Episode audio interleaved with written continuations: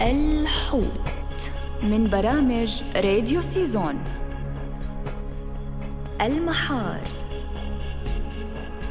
المعروف عن الصدفيات أنها كائنات رخوية الملمس تعيش في البحار لأنها تفضل المياه المالحة عن العذبه وتحتاج إلى مناخ معتدل طوال السنة حتى تنمو بشكل معتدل.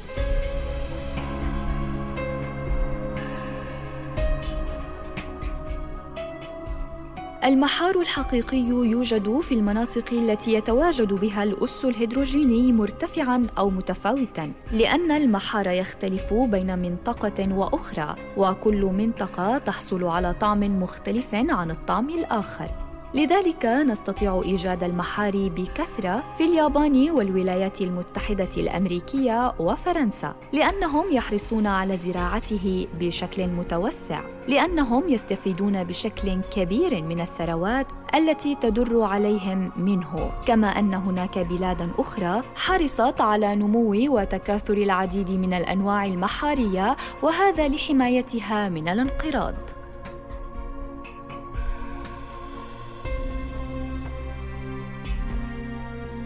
نستطيع أن نحصل على الكثير من المميزات التي تتأصل داخل المحار فله أهمية كبرى في حماية البشره من التجعد كما به العديد من البروتينات التي تحفز التئام الجروح بشكل سريع.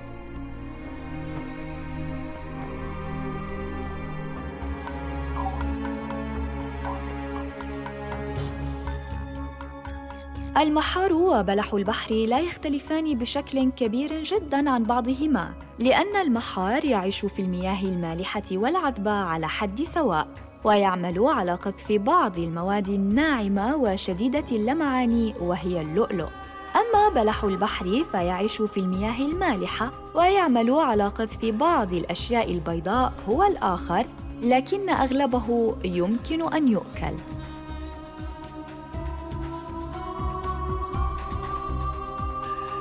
نستطيع الحصول على معادن مثل الفوسفور بنسبة قليلة، المغنيسيوم، البوتاسيوم والصوديوم أيضاً، حيث يساهم في بناء الكتلة العضلية عند الرجال بشكل كبير.